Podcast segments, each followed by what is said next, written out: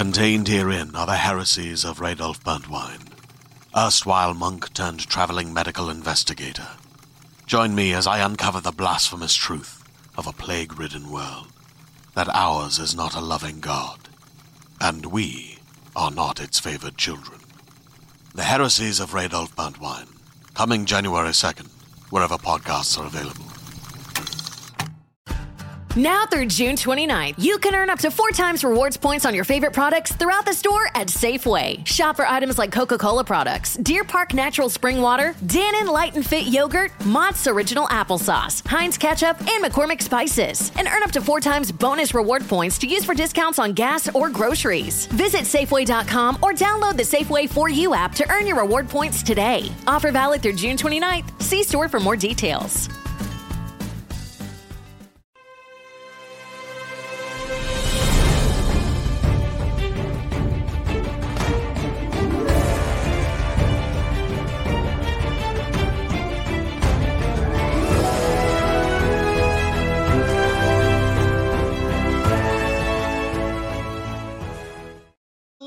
Everybody, and welcome to this spoiler review for episode two of season three of Picard. Here, brought to you by the Geek Buddies. Buddies. Buddies. we got we gotta get a new one. Like when it's just the two of us, we just gotta figure out a new vibe. I gotta figure out yeah. like what our like I mean, I can make fun of Shannon every week, and I truly don't mind. Right. But we should probably find out a, a, new way to do it. We'll have to we'll have to offline this. We should have rec- we should have Shannon record it for those times he's not on, and then we'll play it, and then we're we're good. What do you think? No, maybe I don't know, but we'll see what yeah. we can do. Yeah. Maybe we should get Patrick Stewart to do butters. Now uh, that's that's what I want. That's that what would I want. be fun. Yeah, but we're jumping into to episode two here of the season three, the much heralded season three here and excited to be jumping into the, this one. Disengage which of course is not what picard says at the end of the episode but we are going to engage in this episode and break it all down for you. This is a spoiler review spoiler review. So if you haven't seen the episode do us a favor, go and watch and come out and hang out. We're also going to talk to you about some of the Easter eggs. We usually like to review this by breaking it down between the two storylines. We've got the Jack Crusher, Picard, Beverly Crusher, Titan storyline, and then we've got the Raffi storyline. Of course, they're eventually going to meet, especially after this episode. So, but for right now, that's how we're kind of breaking down these episodes as we go along. But like I said, Easter eggs and what have you uh, getting into this. So, Michael, this one was interesting because we got to see Beverly Crusher outside of the med pod now, the, the, the reunion of her and Picard. We got to see Worf back on screen as Worf for a for the first time in a very, very long time in the Raffi storyline. We got to see more of Jack Crusher, and we got to meet Captain Vadic, who is Amanda Plummer, who is the daughter of Christopher Plummer, who was General Chang in Star Trek Six: The Undiscovered Country. So a lot in this episode. After a bit of a table setting first episode for us to jump into, what do you think overall of Disengage? I am so happy. like I am just happy. Like I, I, it, it's one of those like. There's sometimes you have a show like Last of Us where we just like, oh, this is so great, and there's sometimes you have a show where you're like a little bit disappointed and you're like, ah, this isn't really working for me. And this is just, I am elated. Yeah. I feel like the next generation crew, yeah, is going out with a bang, and it's something I didn't think I would get to see. And I am a. This is like like I was watching the second episode. I know I texted you during it, but like. Yeah this is this is peak Star Star Trek. Mm-hmm. Like this is this is as good as Star Trek gets so far. Now maybe it's not going to last all the way through, but based on what a lot of critics who have seen uh, more episodes than we have have said, that's not yeah. the case. But it is firing on all cylinders. It it knows what it is. It knows how to be referential to the other Star Trek stuff that has come before it without feeling like it's just copying the same stuff. Yeah. It's hitting a lot of the same themes. And like I said last week, there this is a very Star Trek specific thing um, there is just something about seeing the crew that you grew up with. Yeah. Getting older, not always looking like they're in tip top shape, not being in their prime, but going out on one big adventure. And within the show, they are also older and not in their prime and it's right. something that's remarked on and it's it's a thing that they did with the original cast through all of the uh the the OG Star Trek motion pictures. Yeah. It's a thing that they were probably planning on doing with the next generation cast but the the last two movies did not do so great. Yeah. And it looks like now we're going to get uh on TV what is the the last great next generation adventure. Yeah, absolutely. And you know, to all you next generation fans who are now older and used to make fun of us for loving those old school movies, the original series movies, and I know there's some of you out there who are watching or listening to us, and I know that is a part of the fandom that was initially people like, oh, I don't want to go back. The original series is so dated. What these old people in space, they wouldn't be able to commandeer ships. Well, welcome to the boat. Welcome to the boat with your crew that you grew up with. And that's the circle of life and entertainment always. You know, when you're young, you're like, oh yeah, mine, my stuff is cutting edge. And as it gets older, the nostalgia of those people coming back, you just can't help but be connected to it because you get older and you feel that nostalgia and you love to see them coming back. And this is the way to bring them back. And I agree with you, Michael. I think what they've done really well in this show is understand why people love Star Trek. It permeates throughout the entire show. Yes, is this more of the newer approach? Yes but there is references to the old stuff. Are there winks and nods to things that are connected to older stuff of Star Trek? Yes. Are there winks and nods for those of you who are deep cut Star Trek fans? Yes, there's stuff throughout this episode as well with the Easter eggs that are little winks and nods. So they understand how to appeal to the entire fandom without risking the story and the narrative that they are centrally trying to tell. And certainly in this episode, we saw that again. I really enjoyed what we got uh, in terms of the in terms of the Jack Crusher storyline, that developing a little bit more here, seeing some more levels to Shaw as well, a little insinuation that there's a psychological issue with Shaw that Vadic uh, refers to when she's uh, uh, first on the uh, first hailed on the frequency there and having a conversation with everybody. So I, I loved getting more, a little more of the fleshing out, and then of course Riker confront, confronting Picard and being like, dude. You don't see what everybody else sees. Are we not going to talk about it? Are we really not going to talk about it? I love that old school stuff coming back. And of course, Worf uh, I mean, uh, how could you not enjoy Worf chopping some people and slicing off heads in a seedy city on the uh, on the planet? So, just so much fun to jump into that I really enjoyed from this second episode, fleshing out a little more of the main storyline here, and also seeing where everybody stands in the the situation. So I like that a lot. Um, well, let's jump into the uh, main storyline here, Michael, as we go into this episode. So basically we start off with Jack Crusher. He is on the ship here, which is two weeks ago. He's on Helios uh, 12 there, which is a Mariposa medical vessel, he says, which is a, a reference to the 21st century Mariposa Medical Clinic, which was run by Dr. Teresa Ramirez in Picard season two. So a little bit of a reference there. A little bit of a little bit of a time travel reference. Had yes. they not gone back in time in season two, that would not be a Mariposa class vessel, but and like and look, that's what yeah. I love. I think just really quickly on that, I know I know sure, you're sure. giving the rundown, but yeah.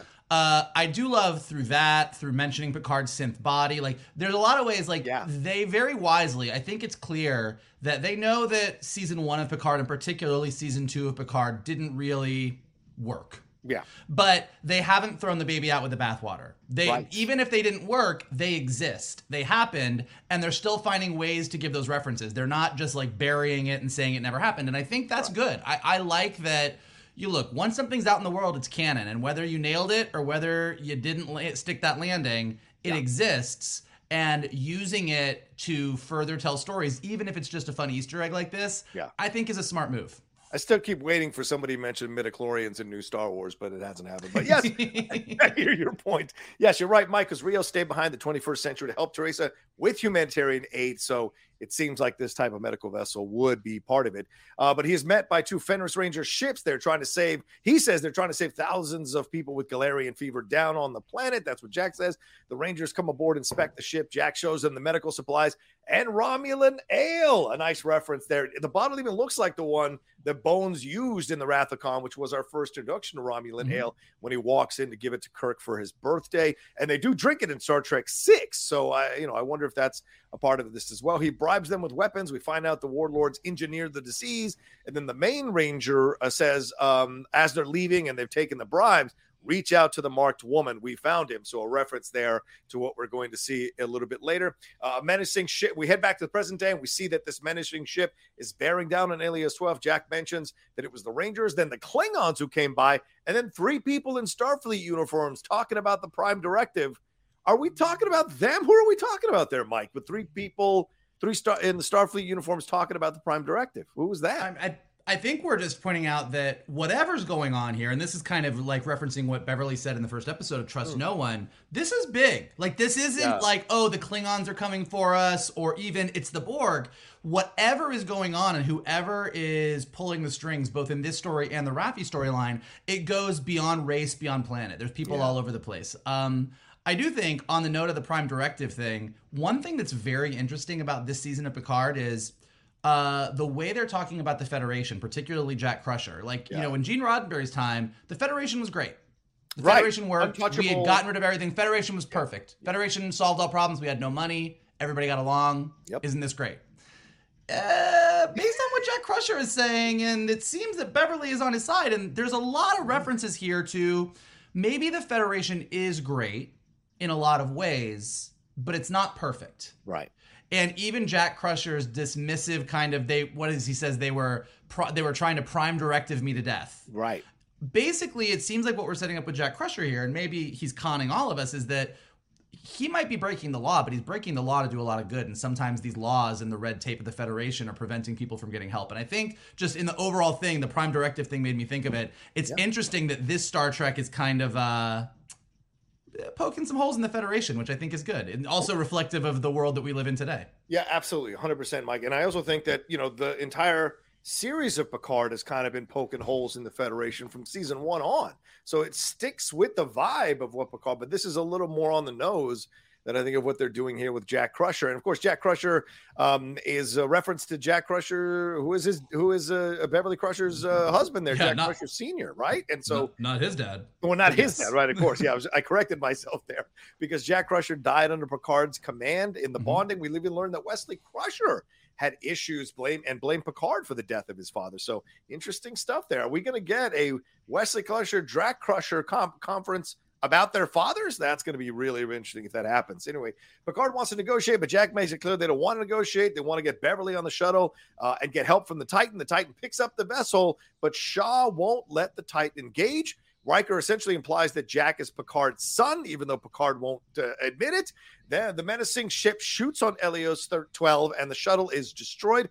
And we see as the shuttle, the pieces of the shuttle fly by that they were going to put Beverly Crusher on, and that of course um, uh, Picard and Riker had flown to Eleos 12 on uh, from uh, the Titan. There we see in the wreckage Saavik, the name Saavik on the wreckage. So they named the shuttle for Saavik, and of course, for those you know Saavik, that is the uh, uh, uh, the Vulcan officer in Star Trek II Wrath of Khan, played by the late Kirstie Alley, and Robin Curtis took over the role in uh, in uh, Star Trek Three. And Saavik, according to I'm getting the Paramount official logs on Instagram, it's Saavik was the captain of the first USS Titan, and we see the Titans when Shaw is in his quarters. We see the previous, we see all three Titans rather there in model form. So very interesting to see that and that. So good beginning here, Michael. What are your thoughts here as we intro all of this stuff to start off with here in this episode?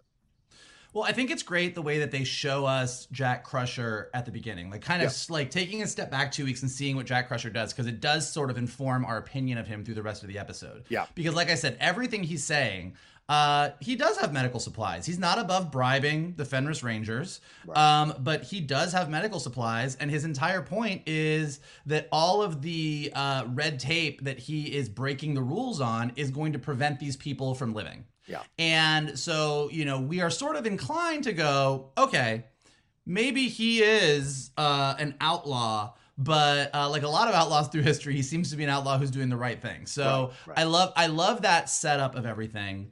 Um, then catching back up to where we are, sort of uh, in the in, you know all everything. I think my favorite thing about all of this yeah. is Jonathan Frakes acting, which is not a sentence I ever thought that I would say. But um, come on, now he's good. But Jonathan Frakes, uh, just looking at Picard, like looking at uh, Jack and looking at Picard and being like, dude, come on. And for the entire episode, yeah, like the entire episode is built of him being like, yeah. can we please talk about what is very obvious here? And Picard just being like, I am not engaging with this at all.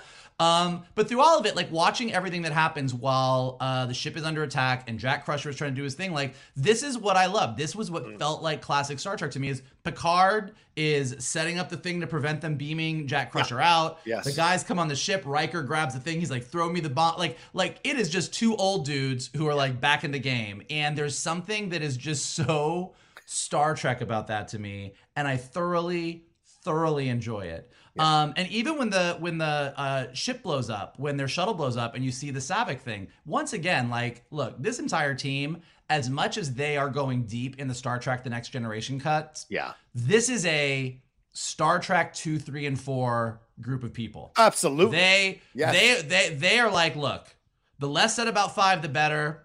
Uh, we clearly like six, but like these guys, this team yeah. knows the Star Trek movies to reference. Yeah. And that whole run of two, three, and four, I mean, Search for Spock might not be perfect, but it's jammed in between two of the best and has some it's great stuff in it. Yeah. And that, and this is the trilogy that was all about, um, David Marcus, uh, yeah. uh, Kirk's son, right. uh, that he had with Dr. Carol Marcus, and it was this big revelation in Star Trek Two. And here we are in a in a uh, series that is very heavily referencing Star Trek 2, 3, and 4. Yeah. And Picard is faced with his son with Dr. Beverly Crusher. I mean, the parallels between this, it's just something I never thought I would see. And I think it's just done so well.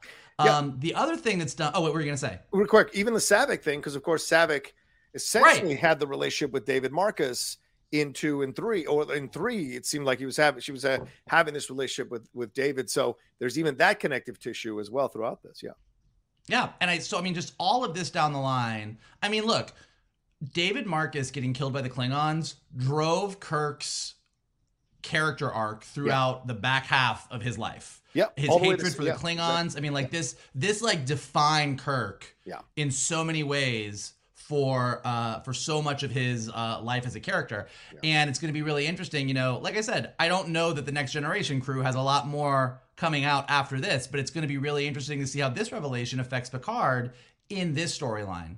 Yeah. Um, the other thing that I think they're doing really, really great is Captain Shaw.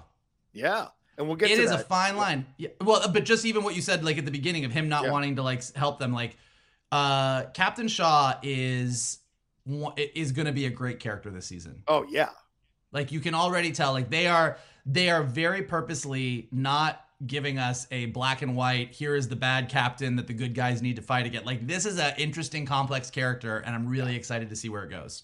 Absolutely. So let's head back there. We go we go back to the Titan. Hanson walks in, or seven of nine, if you want, to Shaw's quarters to confront him, put it on the table that he could be a hero and save these two heroes, the two legends, or be a pariah who let these legends die. Uh, Picard, as you said, Michael is posting these uh, these uh, transport inhibitors, and he realizes that they want that uh, wants uh, Jack Crusher here. Uh, they, the, as you mentioned, they board the ship. These people, and Riker kills two of them. They are being yanked into the ship then by a tractor beam. Eleos Twelve is.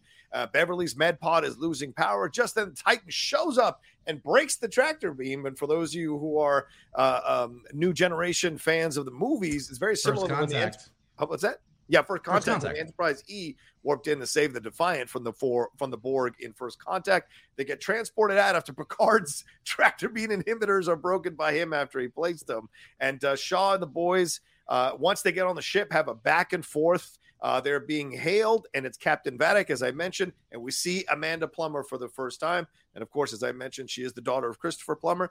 A lot of people pointed out online that the chair she's sitting in is very similar to the chair that Christopher Plummer sat in in Star Trek Six. So maybe a nice homage to her dad there. She knows who Captain Liam Shaw is. She knows something about a psychological profile. She wants Jack because there is a bounty on his head. She lowers her weapon so they can scan her, or lowers her shields rather, so they can scan her ship and see all the weapons that she has, including this unidentified weapon that is locked and loaded in the bay of her ship. And then sh- to show her power, she tractor beams the Eleos and essentially throws it at them in space. That's a move I've never seen in Star Trek. Someone throwing a ship at another ship. It was intense. Uh, they, and and so they, she gets off there. She says, "You have an hour." Now they want to know about Jack Crusher. What's the deal? We find out as uh, um, Shaw confronts him while Riker and Picard are there as well that he has multiple names and he is a con man. And we hear all these names being mentioned. One of the names, though, James Cole, is a reference to 12 Monkeys, which is, of course, who Todd Stashwick, who plays Captain Shaw, was a series regular on 12 Monkeys. Uh, and so there's a reference there to one of the main characters in 12 Monkeys. Shaw calls out Seven of Nine with the old needs of the many argument outweighing the needs of the few, and she is relieved of duty because she's he says to her, you sacrificed 500 lives for these two people. So I had that Star Trek II Wrath of Khan stuff going through my head. Riker confronts Picard about Jack being his son, as we mentioned. Picard confronts Jack and brings up his past crimes, organized crime on on on Andoria, sorry, actual terrorism of Bynarr 3, wanted for the death of a man, Andreas 5. He, Jack says Beverly was behind him or alongside him and calls out Picard because Picard is like, no way Beverly would do this. No way Beverly would support this. What are you doing? And uh, Jack pushes back and says, You haven't seen her in 20 years. Who is the same person they were 20 years later? You've been on your vineyard so long, old man, that you didn't realize other people have moved on. And, you, you know, people gave two a little bit of guff season two, but we did see how everyone had kind of moved on from Picard and doing their own thing. And Picard was a little surprised to see the different dynamics in those relationships. So you think he'd realize that as well. But then Jack offers to sacri- sacrifice himself for his mom um, and uh, and and reveals all this stuff about how she, her his mom was there, either kicking his ass or side by side with him. And then Shaw Picard, oh, we go later on to Shaw Picard and Riker arguing over Jack. And Shaw makes good points here about the sacrifices. Then Jack escapes the brig. Riker wakes up Beverly.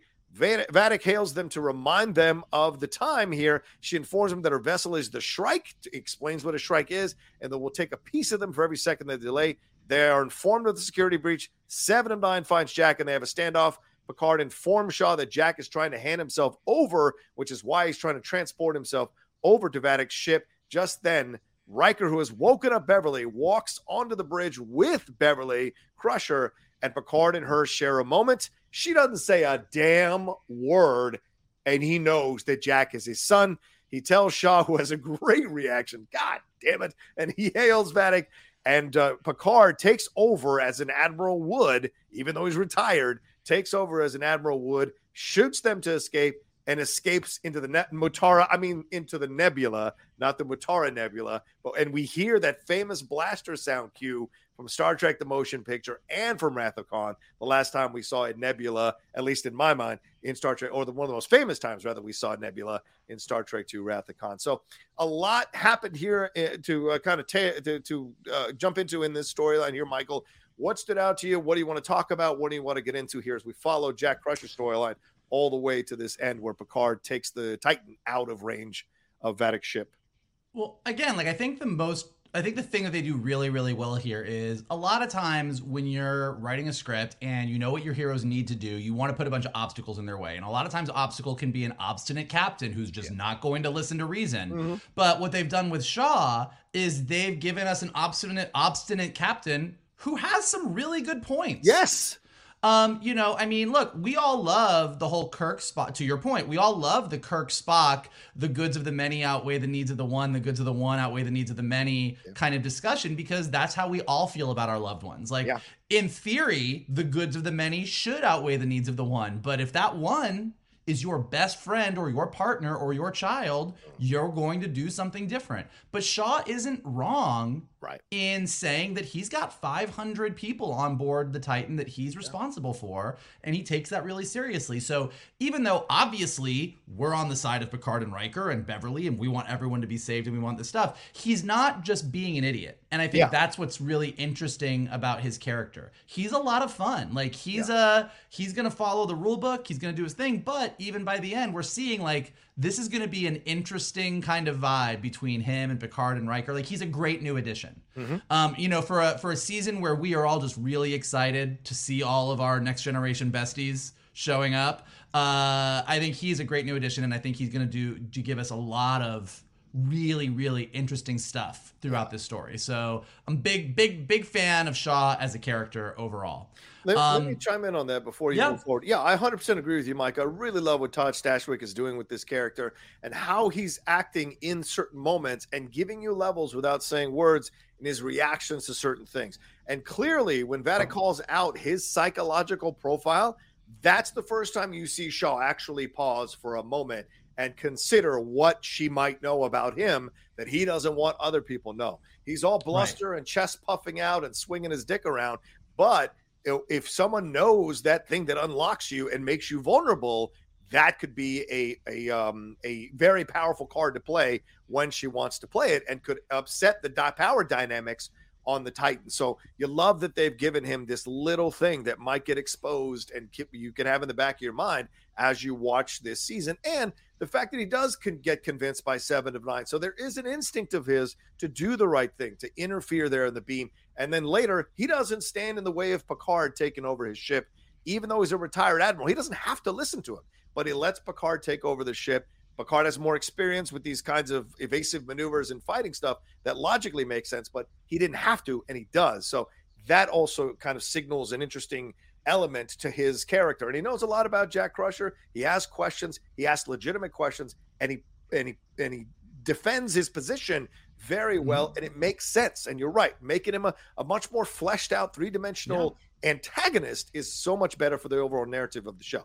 Go ahead. Yeah. yeah uh, well, and then and, and additionally, uh, props to Jeri Ryan. Uh, oh, as seven yeah. of oh, nine. Yeah. She's yeah. really just doing a great job of holding her own in these scenes. And even when she doesn't say anything, like when Shaw relieves her of duty, mm. the look that she gives him, I don't want anybody looking at me that way. like she's she's just doing a great job, and she, you know, yes. I obviously as a big Voyager fan, been a big fan of her throughout uh, her entire career in Star Trek. But I think what they've done with her uh, in you know season two, season two, but be- particularly between season one to here and her arc of becoming a Starfleet officer, something that she always wanted, but yeah. something that she's willing to throw away for loyalty. Uh, and I think, you know, obviously with the next generation crew in these stories, and again, harkening back to Star Trek and Khan and like and Spock and the search for Spock and Voyage Home, like loyalty to your crewmates and your ride and die homies is a big part of what we love about Star Trek. And a lot of what's happening here is setting up that kind of storyline. And yeah. then if we're gonna talk about good performances, let's talk about Vadic. Uh, Amanda yeah. Plummer's creepy as fuck.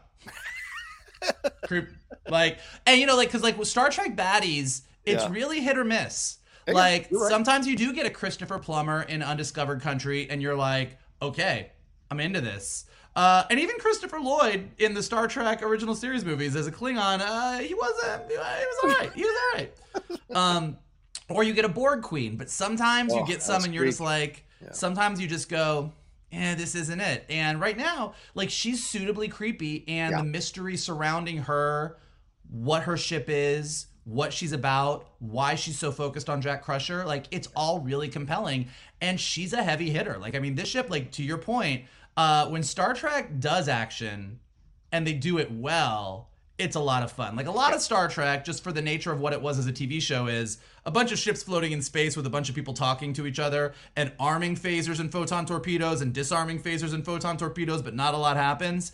But when they go for it, which they did for a little bit in this episode, both with the Titan coming in in the first contact homage yeah. and the Shrike just hurling oh the Mariposa uh, at the Titan, like to your that was great. Like yeah. it was awesome. I also particularly liked Lieutenant LaForge uh, trying to explain, well, like my dad always said, there's nothing that physics can do. That, and he was like, and Shaw's like, cool, cool, cool, cool, cool, cool. We got, we got, we got to talk about other things here.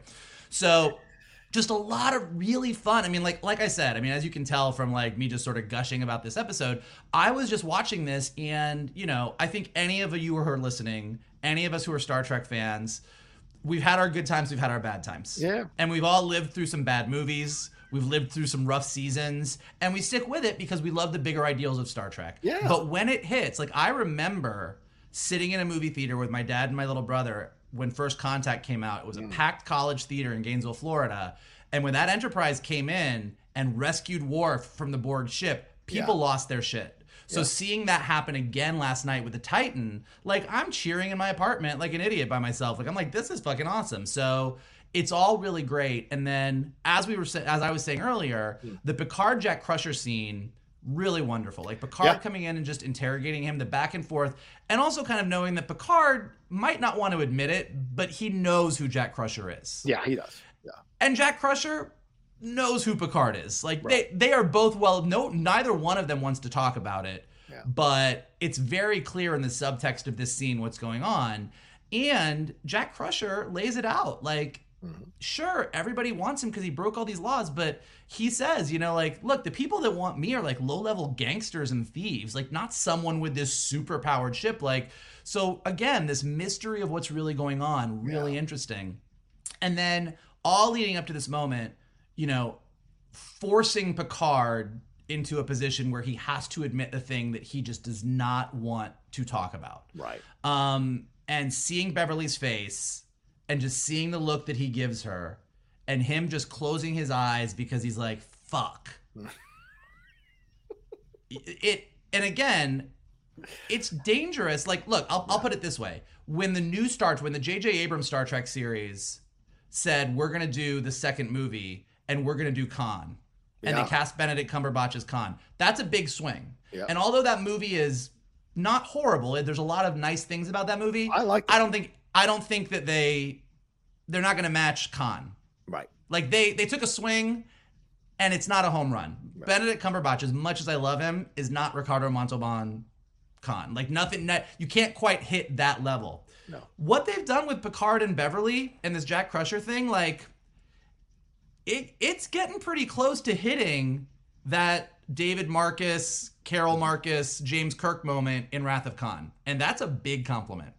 I agree, 100. percent I mean, and I think that's what's great, that, and that's why you have what's been great having all this time with Gates McFadden and with uh, Patrick Stewart in their respective characters for multiple seasons of Next Generation. You have that mental stuff to refer to those uh, connective moments, those flirty moments, those moments where you thought they were going to do something and it didn't, and all those things. So all of that is part of the narrative you bring into a season like this. With Wrath of Khan, you kind of just had to imagine. And Bibi Besch, who played Carol Marcus, did a fantastic job laying the levels down with her and Shatner. Shatner did, of course, playing back and forth, and then David, him playing him kind of dialing into this tension between them two, between those two as well. And you know, remember he fights his father. He physically fights his father in Wrath of Khan. So will we see that between Jack and and uh, Jean Luc? I don't know, but I like. I mean, I hope not. This... Like I think Jack could take. I mean, like I love Jean Luc. I don't know what his synth body can do, though, Mike. Okay, good point. Fair, fair. So, so, we'll see. I mean, the balance. Th- th- this will be interesting, and I, I love that Gates McFadden doesn't have to say a word. You put the context into that, and you're caught up in that. And I really enjoy that. And I think Jack Crusher is a is an is just as interesting of a character as Shaw is becoming because we're seeing all these different levels to Jack, and we don't know yet hundred percent what to believe. And it's so perfect that Picard won't admit it till Beverly walks on to the bridge and looks at him and goes, You know what the fucking truth is. You know what we did. Do the math with her eyes. Because Beverly was always the one on Next Generation that was like, Jean Luc, cut this shit out. This is what's really happening. Face it, you know. And yeah. Jean Luc always had issues facing family stuff. Always. That's kind of his thing. That's why he escapes uh, into being a captain. That's why he's on a fucking vineyard. He's not a guy who likes to deal with the emotional stuff of things easily. Whereas Kirk runs into emotional stuff Picard is always hesitant about it, and so I like that they've kind of they, made this. I've never, I've never realized until this moment why you like Kirk more and I like Picard more, but it's now very, very clear to me. So after 20 years of friendship, it's it's it's clear to me which one I am and which one you are. I agree. I agree. Let's find your let's find your Tristan, your son, somewhere. I'd be down with that. All right, let's take a quick break, and we'll jump into the uh, second storyline here with Raffi uh, right after this. Ba-na-na, ba-na-na. I feel like I got to do it. I didn't so. know if you were going to try. So. All right. So great. I love that theme. All right. We oh, oh, and, and I want to say one last thing. It was nice to see a nebula at the end. It was nice to hear that uh, a, bl- a, blaster sound again. It just gave me chills, you know. Well, so I loved as an old as an old school original series fan uh, of those movies, hitting that bang. Oh, I was 100%. Well, but you know the thing about that blaster beam noise, and yeah. I didn't, and then I like, I actually was like looking it up. So yeah, it's 100% the sound of v, that V'ger makes. Yeah, V'ger makes. Yeah, exactly. Uh, and they also use it with Khan oh, in the last shot of Khan when they go back to Khan, and he's like, "With hell's, with my last breath, I spit at thee." It starts off with the boom. So yeah, it's it's there. Go ahead. Yeah. So, but the other thing that that be, that sound is is the sound of Jango Fett's percussive grenade in Attack of the Clones that Boba Fett used in The Mandalorian. It's the exact same noise. That that scene. So if you if you go and you listen, it's a weird thing. So like the um I actually did look this up. It was like okay. uh the sound effect that was in Star Trek the Motion Picture is the sound of V'ger. Yep. Uh, the blaster beam instrument was invented by John Lazelle, popularized by Craig Huxley, uh, who also appeared on Star Trek the original series. But so this noise that was kind of invented for that, it's this really weird, like yeah. wrong. Like go listen to V'ger, go listen yeah. to Khan, go listen to uh Vadic heading into the Nebula last night, and then go watch Attack of the Clones or Mandalorian season two, and you're gonna be like, yeah, that's the noise. So it is a uh, it's a crossover noise, if you will, between all of our favorite sci-fi franchises. All right. Uh, okay, we cut to let's, let's jump into the storyline. We cut to Raffi here watching video of the terrorist attack which we saw, of course, in the last episode. She reaches out to her intelligence contact at Starfleet, has a back and forth about the attack and her guilt over it. She is informed that Starfleet is blaming Lurak Toluko, a Romulan triggerman, which she thinks is ridiculous. And we hear about Sneed, a Ferengi crime lord, being the one who implicated Toluko in all of this. She is told to stand down, but you know, if you know Raffi, you know she's not going to stand down in any way, shape, or form to this situation. Uh, we cut, we go back to the seedy city, and Raffi is going through it to, uh, oh no, she goes into to talk to uh, Jay, her ex uh, there, and they have a conversation. Um, and he wants, and she, he wants to know. Uh, oh, she wants to know about her son and all of this, and they're having this back and forth about it. And he, she apparently ambushed their son to try to see her grandchild, and that kind of caused some problems. What's that?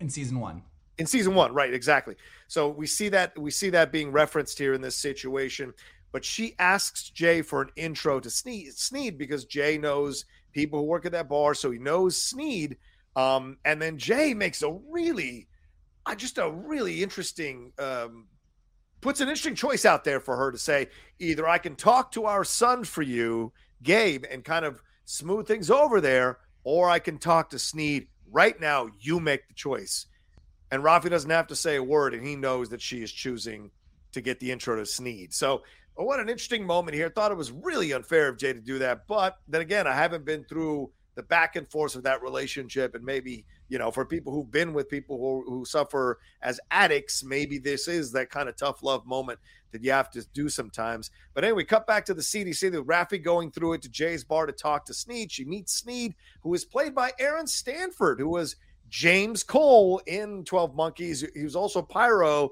in the two X Men films, X Men 2 and The Last Stand, and was uh, Seymour in La Femme Nikita with Maggie Q. He talks about relics and memorabilia, and there's even a baseball there, Michael. And I saw some people wondering if that was Sisko's baseball from Deep Space mm-hmm. Nine, which would really be interesting. Um, Raffi says she's, you know, she's not working for Starfleet and that she's a freelancer. She brings him some kind of drugs. He looks at it, and uh, she wants to know his connection to Toluko because she says that she works for Toluko. Uh, and so she knows it wasn't him who who did that attack. Um, he thinks she's Starfleet Section 31, a reference to a lot of things that's been referenced before. He asks her to prove it by offering her drugs, and she takes it. The drug is called Splinter, which is another 12 Monkeys reference because that's the time traveling tech they have on that show. She fights it off, insisting that she works for Toluko, but then Sneed says, I know you don't work for Toluko because I got I got his head right here and says that she'll be dead soon. She stabs Toluko's hand as he reaches for his little black book. Sneed's there. hand. Sneed's hand. Sneed's hand. Yeah, Sneed's hand.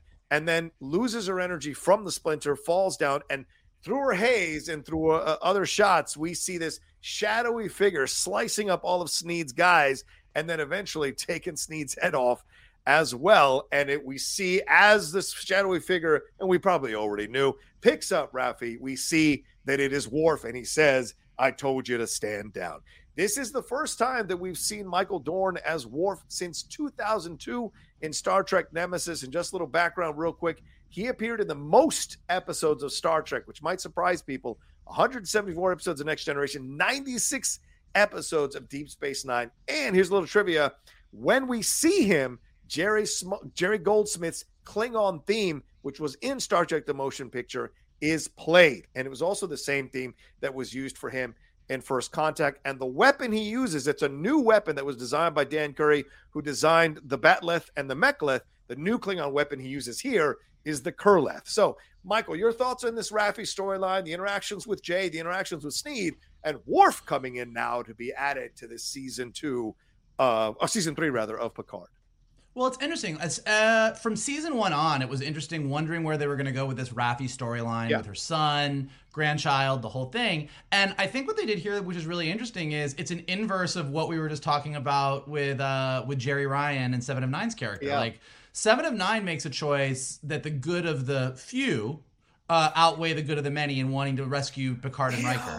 But here, the ultimatum that her ex husband gives her is like, look, I, I know you want to have this relationship with your son. Uh, so I'll talk to him or I'll go hook you up with Sneed.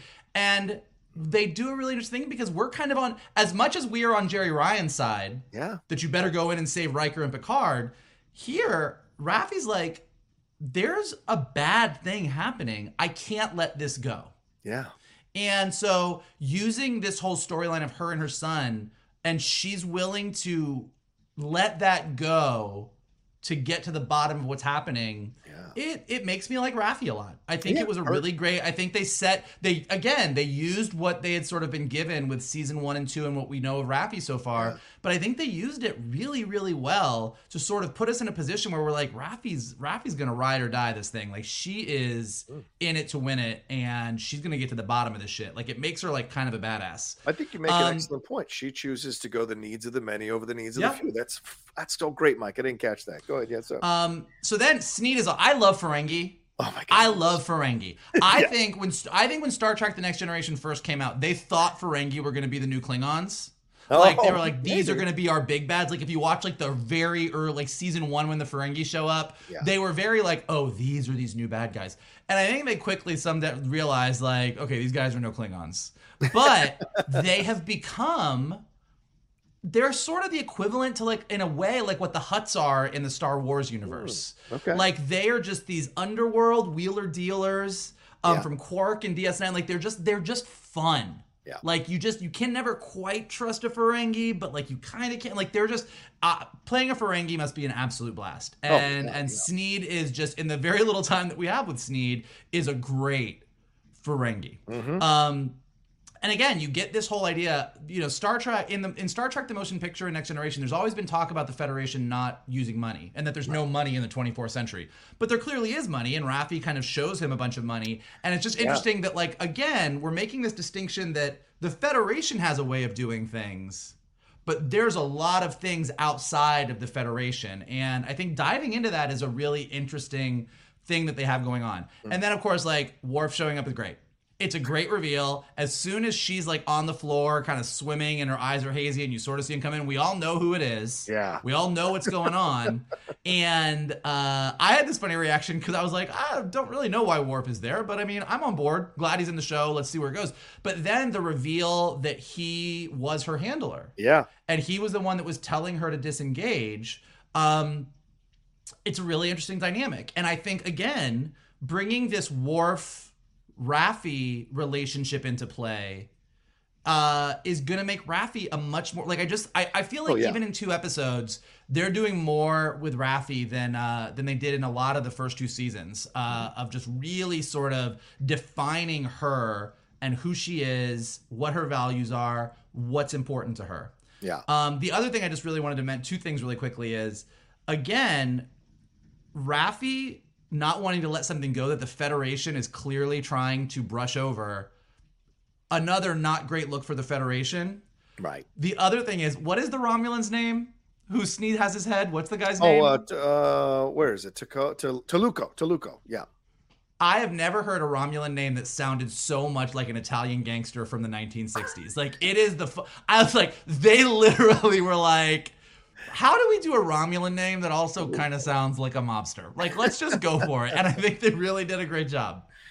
I think Toluco took over New York for Johnny Sack after he was in Sopranos. yeah, no, I agree. I, I liked uh, I liked the introduction of Sneed a lot. I was actually sad that he got beheaded because I was really enjoying his kind of creepy approach to it. And uh, shout out to um, uh, shout out there to uh, oh god, I can't uh, find the name here, but shout out to um, Oh God, I, I can't find it. Sorry, guys, I can't find the name. But shout out to the actor who played him because he's also obviously, like I said, he's on uh, Twelve Monkeys. I thought he did a fantastic job playing the character here and kind of uh, giving it so many. Considering it was only one scene, you're getting him to come in and play that part. I thought was a really great decision here to see him. Uh, yeah, there it is, Aaron Stanford. Because I remember Aaron from Tadpole, which was his first film where he plays this like college kid who learns how to, uh, you know, how to uh, woo women, older women. It's an interesting film, and I thought he was going to be one of these kind of new up and coming young actors, and he's consistently worked. Give him props; he's consistently worked. So it's nice to see him getting even more of a shine here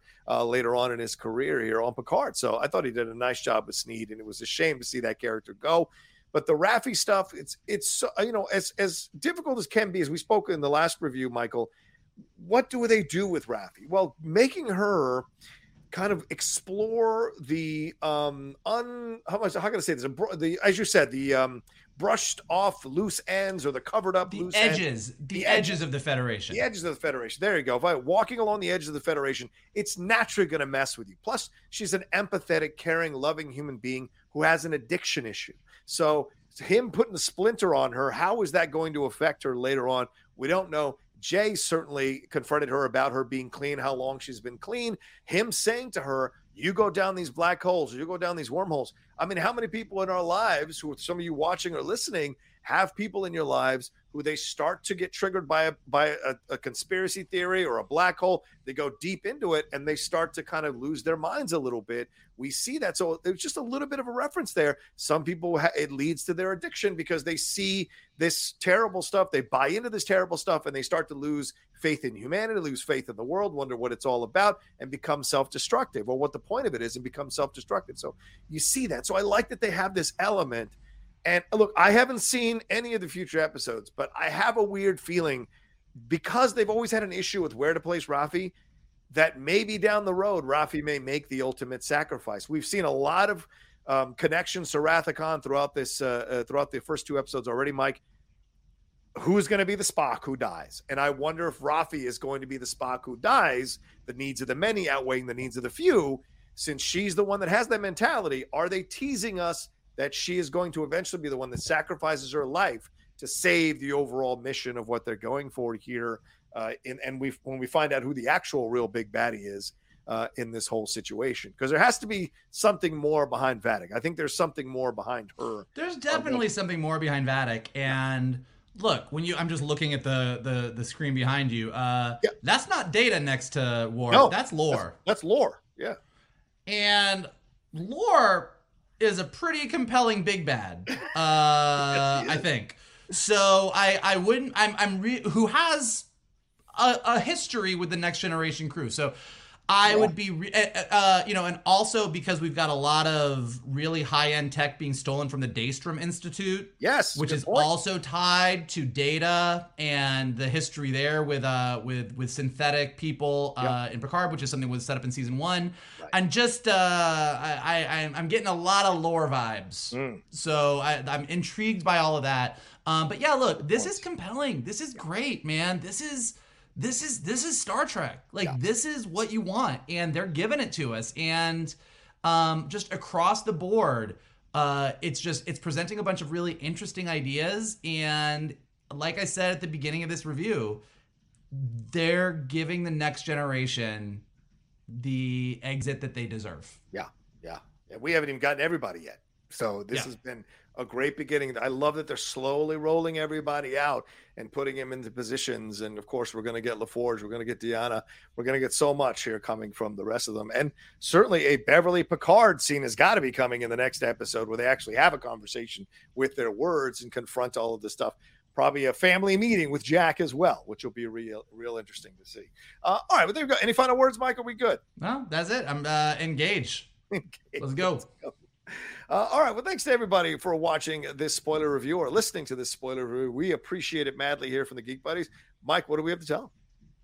If you would like to follow us, you can follow us on Twitter at geek underscore buddies. On Instagram, we are at the underscore geek underscore buddies. If you would like to follow John, he is at the Rocha says. If you would like to follow me, I am at MK Uh, in addition to that, if you want to do a little bit of a help for us, a uh, little friends helping friends, buddies helping buddies here, you can hit that like button below. You can subscribe to Johnny's Outlaw Nation page. Check out all the amazing content he's got there, both with the Geek Buddies and without. Leave your comments below. What are you thinking of Picard so far? Like, is yeah. it meeting all your Star Trek expectations? Are there any Easter eggs that we missed? What do you think is happening? Who do you think the bad guys are? What's going on with everybody? Let us know below. If you are listening to us on a podcast, go ahead and just uh, leave us some stars, leave us some comments, help us go up in the rankings so more people can find us. And as always, the best thing that you can do is retweet this video, post it on your socials, send it to your friends, and tell them to hang out with your buddies, the Geek Buddies. Yeah, absolutely. I want to find out what you guys think about what Worf's role in all of this is. As you said, Michael, Raffi walking the edges. How is Worf involved with intelligence to figure this all out? Worf, a Klingon in the Federation, what is his whole role on all of this? And remember, Worf's ancestor defended Kirk and McCoy in Star Trek Six, right? So we there are there are things going on here, wheels within wheels. So I'm very curious. I want to hear what the fans think down we, in the comment section. Yeah. I will get. I'm gonna say, and Shannon's okay. not here, but we we get nerdy about a lot of things, but we are certainly nerdy about Star Trek with this series. So uh, it's just, we're going deep. We're going deep, guys. We are having fun. And big shout out to Carbon Health who continues to power and sponsor us here on the Geek Buddies. You know, Carbon, you got you got healthcare questions, concerns, or needs? Head on over to the fine folks at carbonhealth.com or download the app to have a doc in your pocket. They believe in creating healthcare plans just for you. They've created new uh, new uh, programs there for people to deal with their mental health issues. You know, it's a real thing that we're a lot of us are dealing with in the world. So it's something you can explore and investigate to help you virtually or in person. So go and check it out today, carbonhealth.com, or download the app to have a doc in your pocket. All right, y'all you might even you might even say that uh, Carbon Health is the 21st century equivalent of Beverly and Jack Crusher, trying to cut through the red tape and help people get the medicine they deserve. A Mariposa medical ship, maybe. All right, y'all take care of yourselves. Be well, and we'll talk to you next time with another brand new episode or another spoiler review here from the Geek Buddy.